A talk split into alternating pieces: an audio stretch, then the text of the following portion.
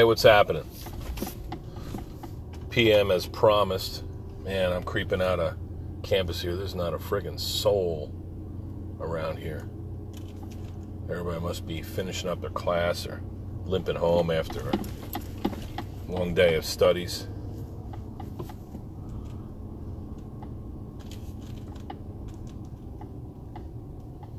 We've got a lone security guard.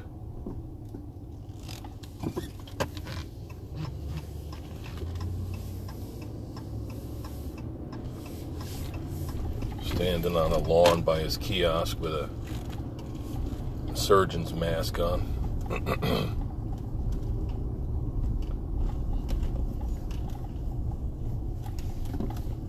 Reminds me a little bit of my time when I was a security guard, respect a guard. I told you about that, right? In Neptune, New Jersey, about 20 minutes from where I lived in Beachwood at the time. It was 20 minutes up the Garden State Parkway, and I was there. Pulled in in my little teal Ford Ranger.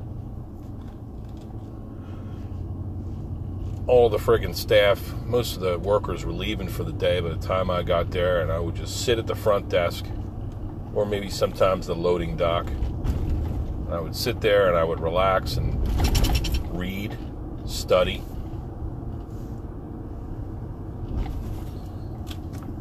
Best job I ever had. In terms of just the ability to really get things done, if you wanted to, if you're interested in things, had a hobby, had a, another mission, or just want to read a book, relax. My confidant Joel, he was a short, fat little guy. He was probably in his 60s at the time, late 50s, early 60s, and he was just he loved just doing this job, collecting, I don't know, nine, twelve dollars an hour, whatever it was. Just sitting there. He'd like to work the eight to eight to four shift. No. I worked four to midnight. He worked midnight to 8 a.m. Third shift. And he would just sit there with his little fucking little tight little outfit, sit there and read some shit, and you catch him up there, come up from the loading dock to relieve him or whatever after a patrol, and he'd be sleeping, snoring away. Didn't give a fuck. Then there was Ollie. Ollie was a former um, Army chaplain's assistant. He was a sergeant major in the fucking chaplain's assistants. He was also one of the nicest people I ever met in my life. But how the hell you could become a sergeant major, the highest rank in the entire, you know, you attain the highest rank in the entire army, an E9, enlisted rank 9. And he was a chaplain's assistant.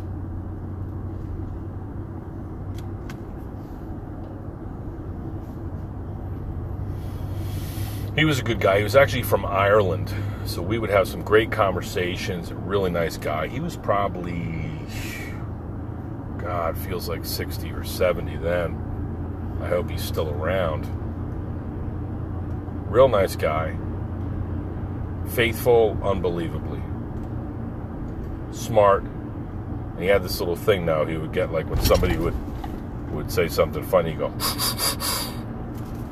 he would suck suck a little air through his, his pursed lips, and he had a little mustache and very nicely trimmed. You're like, really, really, Aaron, really, really, Aaron. And he had some other security guards who were enemies. This guy Gartley, and when he would say his Gartley was also he was a security guard part time. He was a um, cop in Seaside Heights walking the friggin' boardwalk, dealing with drunks and assholes all the time. and he wanted to be a municipal cop, so I believe he is today. He's probably about ready to retire. He hated Gartley. He's like, Gartley, with his little Irish accent. Who is that, Jim Gartley? Aaron, you know, I don't want you to wind up like Gartley. Make sure you do your job around here. You know, you guys just do whatever they want to do. I mean, so Ollie was like a do-gooder, like a not a company man. He actually hated it, and he, um, but he enjoyed just staying busy. He'd be there. You know, they told. it was great. Ollie was the best. Good man. Joel, Ollie, me, Gartley, and then there was a guy. That was his name. Uh, forget his name, but he was a he was on his way out. He was about ready to join the Air Force. He was going to be a pilot in the Air Force. He had finished college, and he was going in the. You know, I was fresh out of the Marines, going to college, and he had finished college. He was going to be pilot in the Air Force, and I believe he did. Very squared away, so he just did whatever the hell he wanted, pretty much. Nice guy. There was this other guy, Cormac. Cormac Torfey. He was probably in his 50s, and he was a little sinuous, very hairy guy. Really bad breath. And he, I think that he would, he was the nicest guy in the world. Pretty smart. I think he came from money, but he was like, I don't know, it seemed like he was, obviously, he was, he had a family.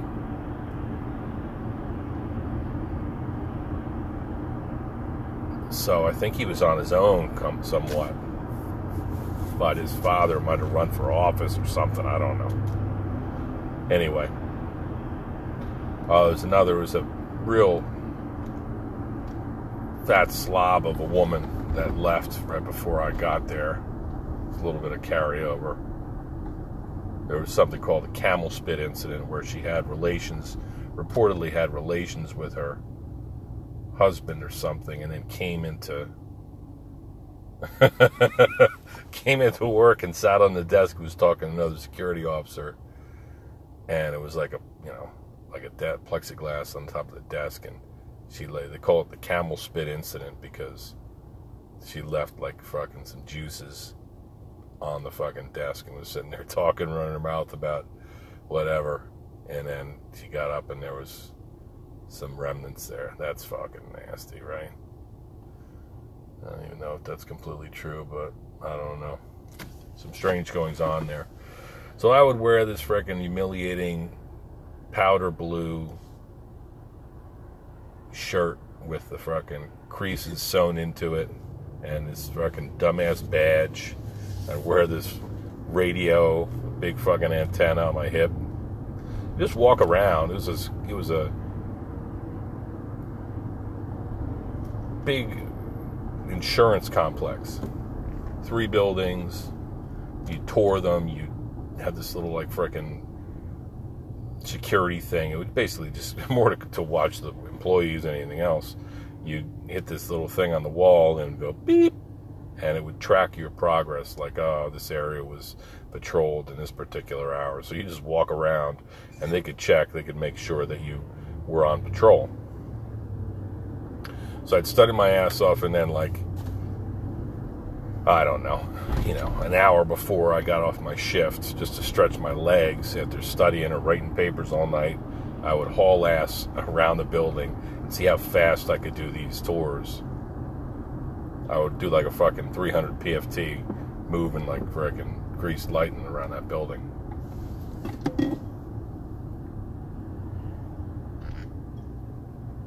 clock in at all the different places, check the loading dock. Nothing really ever went wrong there. Just a bunch of computers. Remember, they always let the screens on. Computers were always like a screensaver, you know, jittering around or whatever.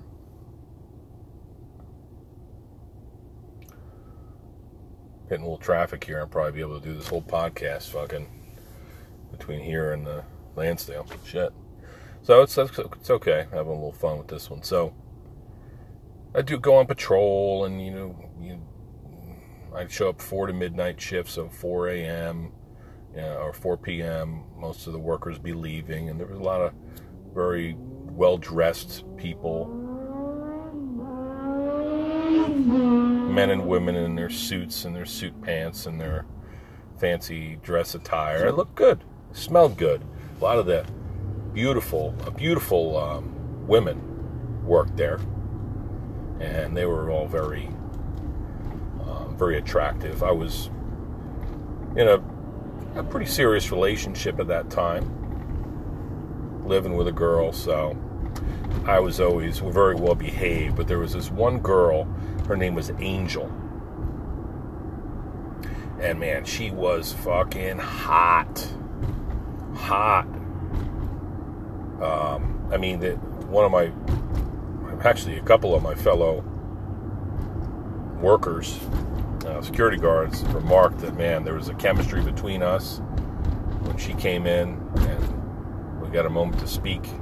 It's almost like it was this weird thing. It was like, it was like we were meant to interact. We were like, there was a, it was like tense. There was a lot of hormones circulating at those moments, you know. She was hot and she wanted everything to do with me, and she knew that I had a girlfriend. She was like, she was a nice, respectable girl, but she was pretty aggressive in her pursuit of me. And until one night, I sat down with her. I said, "Hey, you want to? I'm going to eat at whatever time you want to talk." And so we went out back and we sat at a picnic table and we ate together.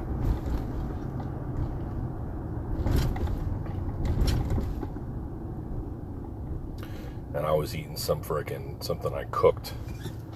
It was like beans and rice. I was trying to be like cook my own food, be healthy, all that shit.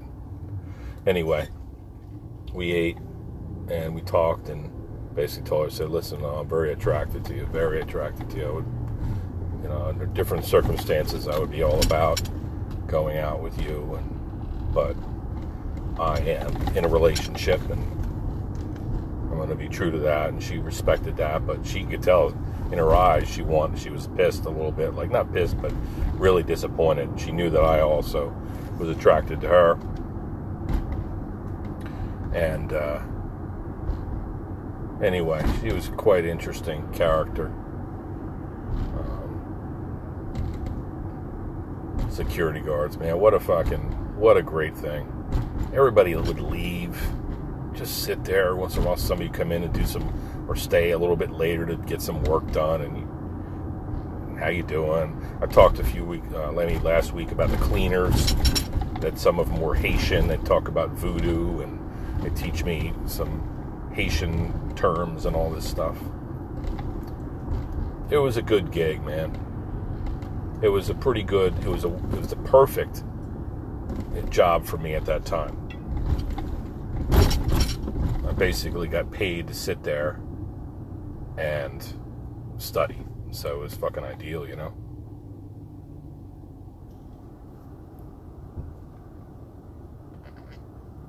Anyway, I saw this uh, this little this young man when I came into the university this morning. He was about my age then, and he, here he is sitting at the sitting at the gate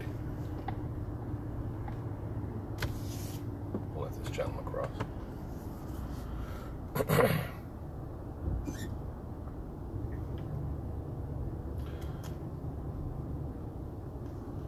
and he checked me. He goes, "Ah, you're all set." I bet you all the cute little commuters are checking him out when they come in through the gate, wondering if he's single or what's going on. Who knows? Anyway, good for him. And there's a couple old guys too, just like Ollie and Joel and uh, there was also during this uh, for the security gig there was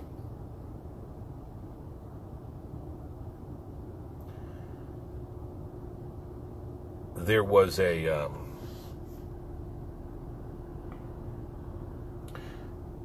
an engineer crew. So these guys, they were all men. These guys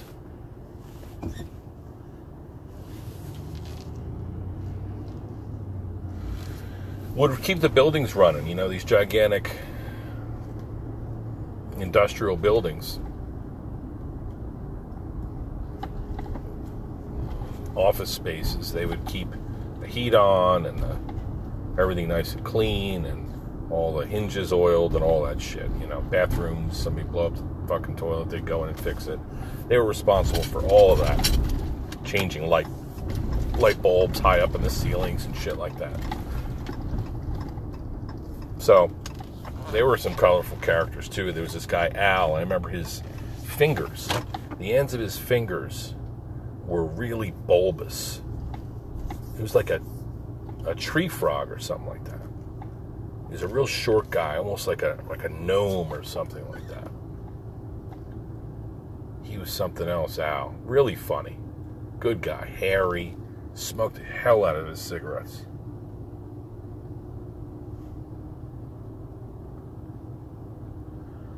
I mean, he smoked like a fiend.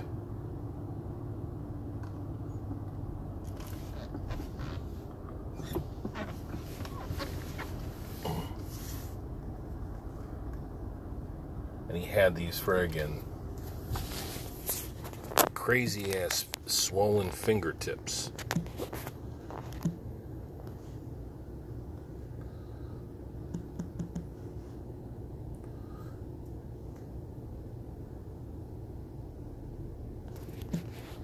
Ridiculous.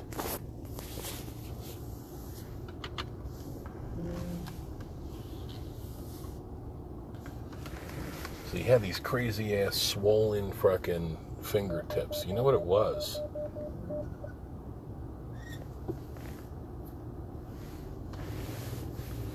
It was his it was hypoxia. Because he was a fucking smoker.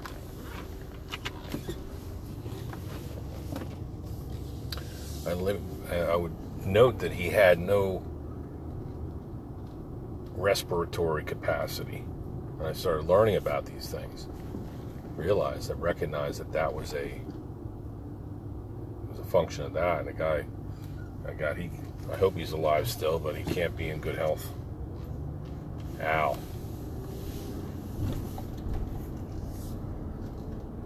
And there was a big guy, I forget his name. Real nice guy. He ran the show. Then there was Tony. Tony was a consummate bachelor. Real nice guy. He had a bit of a, a temper. He'd get pissed if somebody crossed him wrong or didn't do things just the right way. And he was always looking to, you know, I think he was a little bashful, maybe a little bit self conscious, but he was, he needed to get laid, you know. But nice guy. He was always nice to me. Then the cleaning crew, the Haitians. They were nice folks, some of the nicest people I knew. Remember one time when I was on patrol, this gigantic, desolate lot that all these office workers were to park in.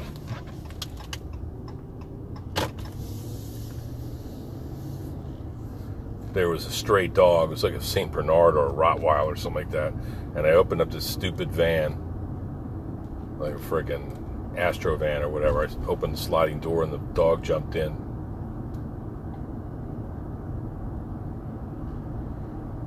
Jumped in and tagged along with me.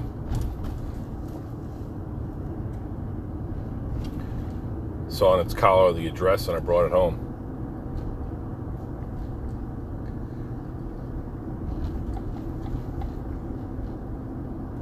So that was pretty cool.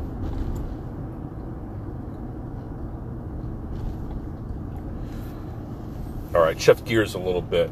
That was fucking little walk down memory lane. It was a good job. Fucking. Let me tell you something. I just had a, a little encounter with some students there. They have an anatomy lecture exam on Thursday and lab exam next Tuesday. So we're about these call these midterms, I guess. And they're struggling a little bit. You know, some of them. I had I caught one talking a little shit, saying something about how You know, sometimes I'll mention if you have me in lecture, well, you know, we cover this. It's like, well, I don't have you for lecture. Well, the bottom the, the re, bottom line is lecture and lab. The two, the lecture and lab components should complement one another. So it shouldn't matter who's teaching what. Now I'm the fucking best there is. I'll tell you that right now. So obviously, if you have me for both lecture and lab, you're in good shape. I, I can't speak to um, the specific curriculum or the manner in which another professor teaches. But I'm sure they're they're they're great too.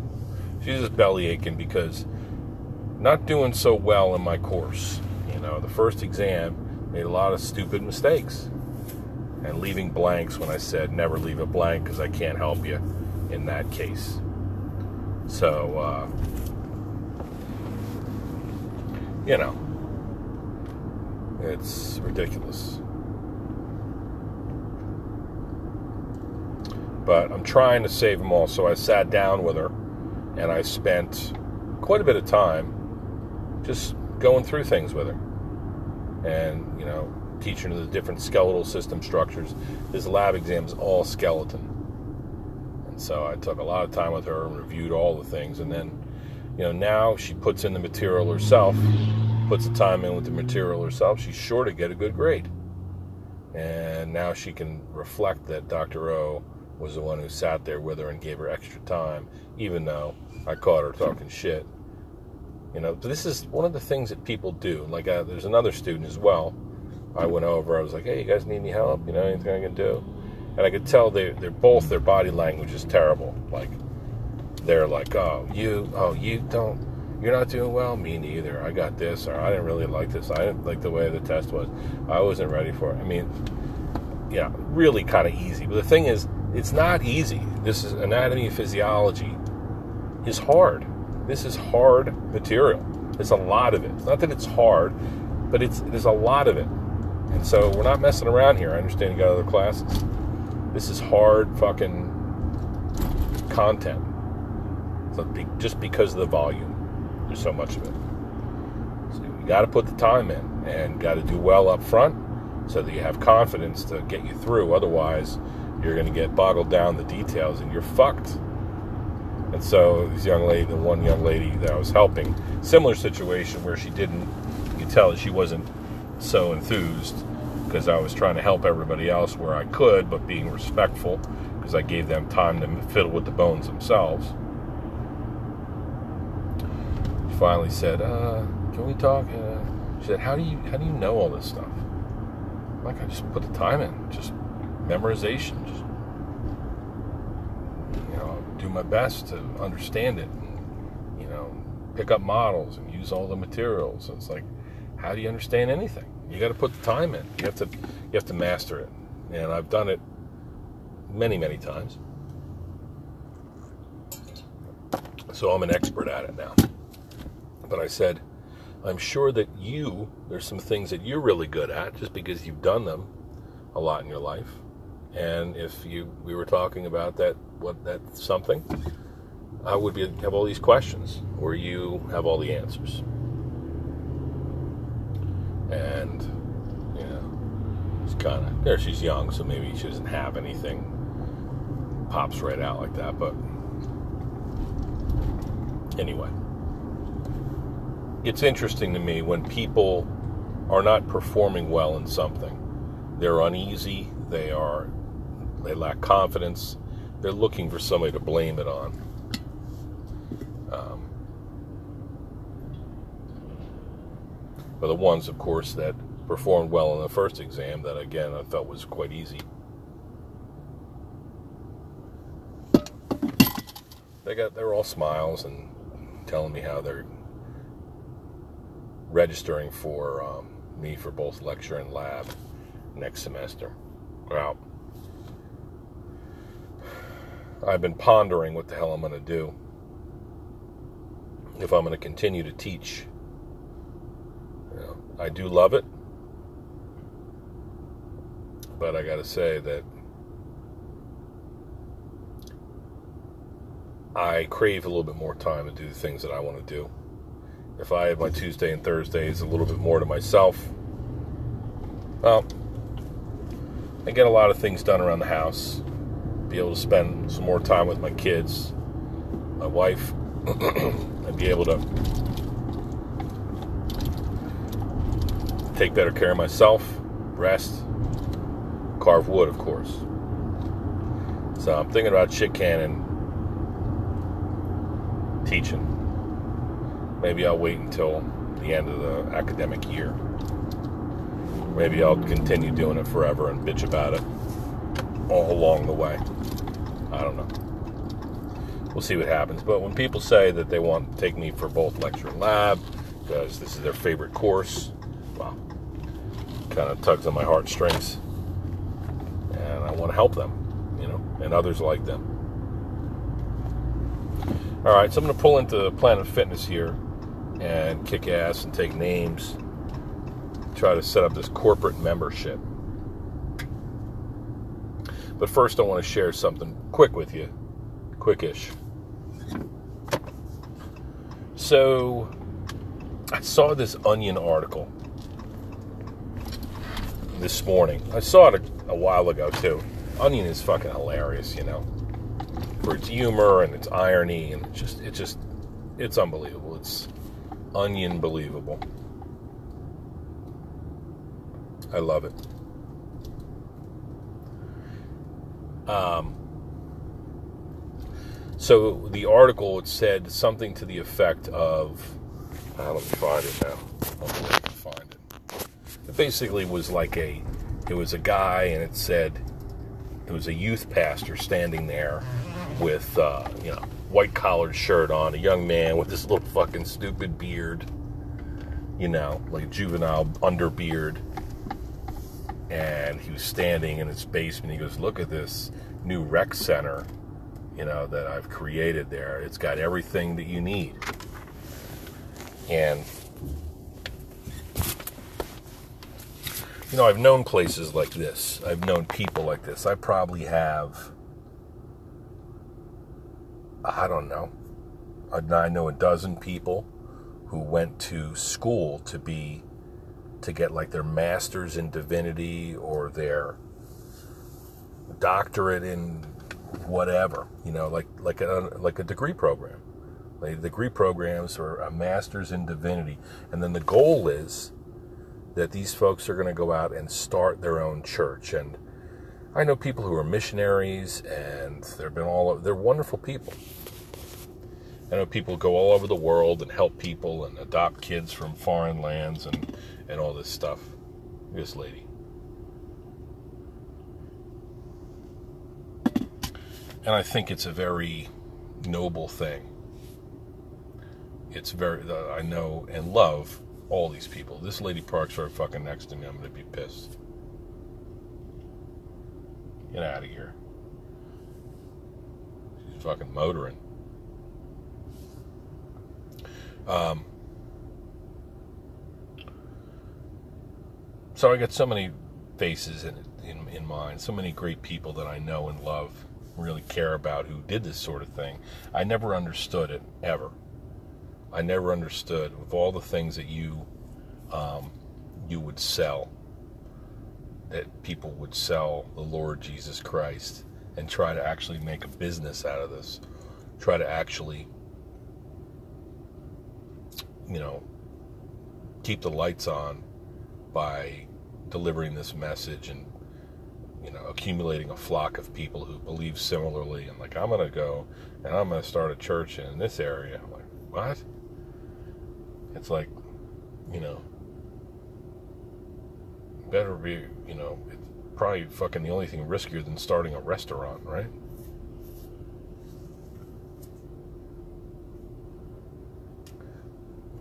Talk about a difficult task.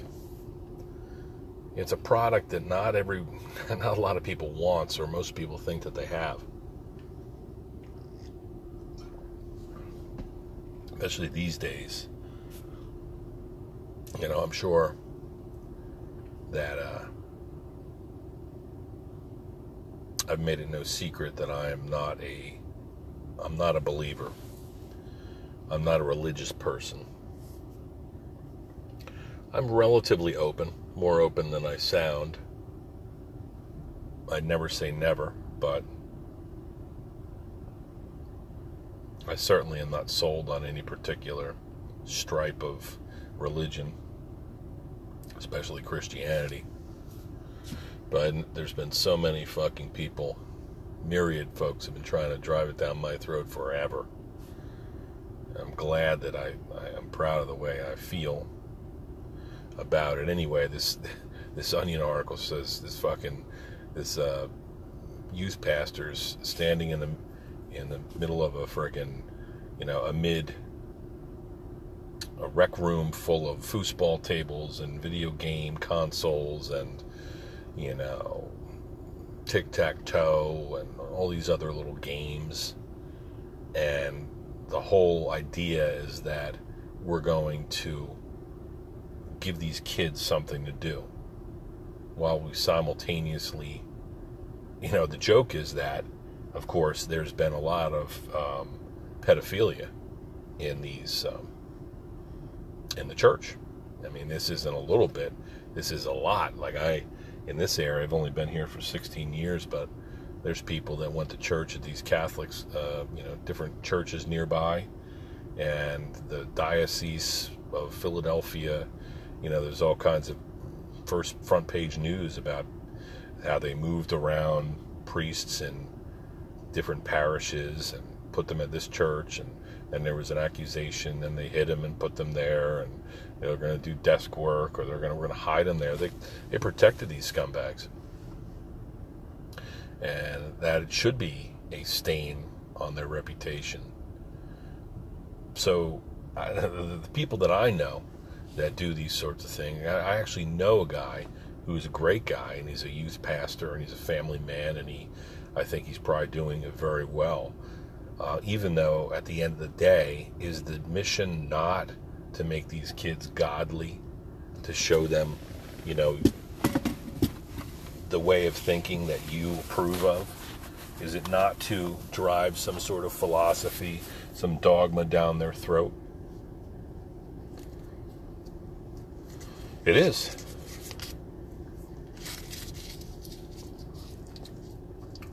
And so I had just seen a friend of mine post something about, hey, look at our new, look at what we're doing today. And I appreciate that it feels like it's his mission or his calling or whatever, or his duty. again, I can't imagine anybody doing it better, caring and supporting and educating kids. I don't necessarily agree with the education. You know, I feel like it's you know we teach people all kinds of things. I think that the things that we teach, the subjects subject, subjects that we teach, should have some validity, and I don't believe religion has validity or credibility or anything. You know I feel like it's an anchor holding us down to these, you know, dogmas and superstitions of old, and I feel like it's something that should die a quiet death. And if you want to be spiritual or religious, do that in your own time. I'm not bringing my kid to your church so he can play foosball, you know, while we worship some grandfatherly white god with flowing beard, who is also his son, who's also a dead spirit. I think it's fucking ridiculous, man, that we believe in shit like this in the year 2021. Now, religion's probably on the climb these days because things are so frazzled. People just want some kind of escape, some sort of means to to find to meaning, find meaning, find peace and I don't don't um, fault anybody for that. I love a lot of people who believe different things in me. I, I can do that, but it doesn't mean that I'm going to buy into that bullshit. And some of the, um, let me see if I can find them.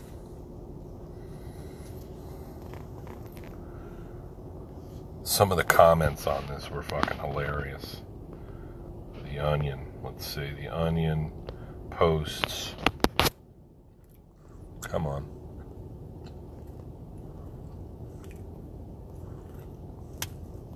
Watch this shit.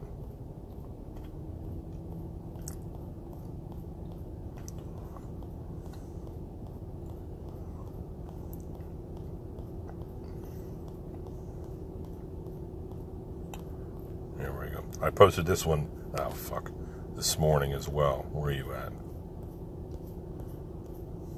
Come on.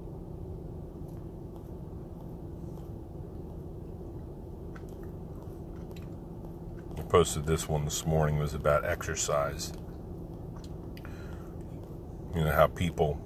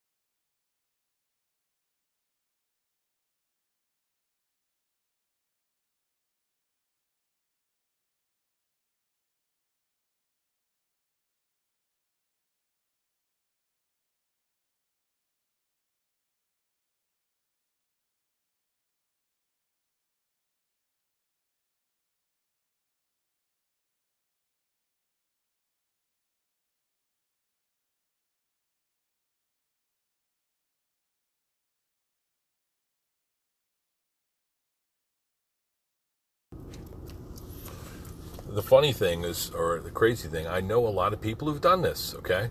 Who were either the, the teens that are attending the thing. I remember going to friggin' Bible study when I was uh, when I was a kid. I went with my buddy Russell, and it was like a fucking long banquet table, and everybody would sit around and read Bible passages and scamper around in a musty friggin' dark room, um, play tag and shit like that, and then go home. It wasn't a big deal the parents kind of got together and, and spearheaded it. My kids will go periodically. My son would go and uh, attend this this church uh, not too far from where we live with his friend who, who's whose parents are actively involved in this church. It's their church. They love it. They want to share it. And they want other people they love and care about to be a part of it as well. And that's commendable. But no, okay? So my son would be there. I was never completely happy about it, but as long as he's having fun and wants to be there, I let it slide. Far be it from me to dictate exactly what my kids do, you know? As long as they're being safe and, and they're with their, their friends. But, you know, he would come back and tell me all the things that they did that just weren't things that, that, that the Obersts do. That doesn't necessarily mean they're bad, but it was a safe environment, and they did try to do all kinds of events and sleepovers and generous things. And I'm sure these folks grew up doing that sort of stuff at youth group, but Let kids be kids, you know? Let them go to the park and run around like fools. And you don't need to pull them together and be like, hey, kids, well, you know why we're all here. It's Jesus Christ our Lord. Everybody, before we have a snack, everybody say something. Everybody read a passage from this. So you know what the Lord Just shut the fuck up about the Lord. The Lord. Are you serious with this shit?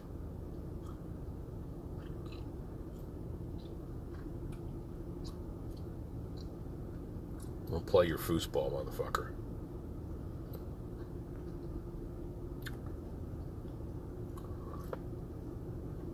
I ever tell you about do my impression, Jim Fenn. This is Jim Fennon here from the St. Stanislaus Parish of Parishioners. And I'm calling to see if Dr. Oberst would maybe like to do a, a tasteful advertisement in our church newsletter, bulletin, Healthy Balance Chiropractic and Wellness Center. All of these parishioners sitting in the most uncomfortable oak wooden pews.